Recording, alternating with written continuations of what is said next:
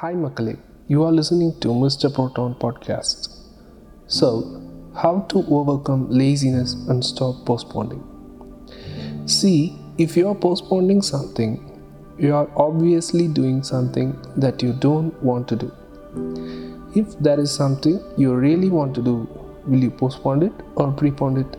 Surely you will prepone. Do you see somebody is waiting for something they badly want to see? Only 10 minutes. Within that 10 minutes, they will see their watch 25 times while they want to prepone it. So, you are doing something that you don't want to do. So, you want to postpone it. I am asking, why the hell are you doing something you don't want to do? No, because that I will get that. That's not the point. There is nothing to get in this life. There is really nothing to get in this life. Either you live this life in a profound and intense manner or you did not. What will you get in the end? They will bury you.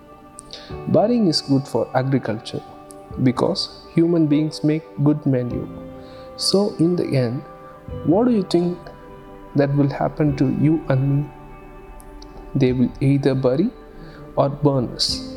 That's all will happen in the end. Do you think something they will give you the prize? Nothing will happen in the end. Only thing is the process of life. How wonderfully did you live? That's all there is.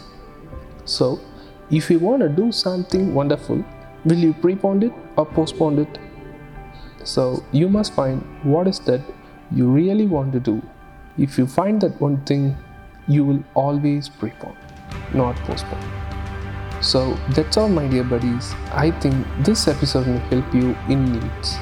I'll meet you soon in an interesting episode on next week. By then, the show is signing off by Mr. Proton.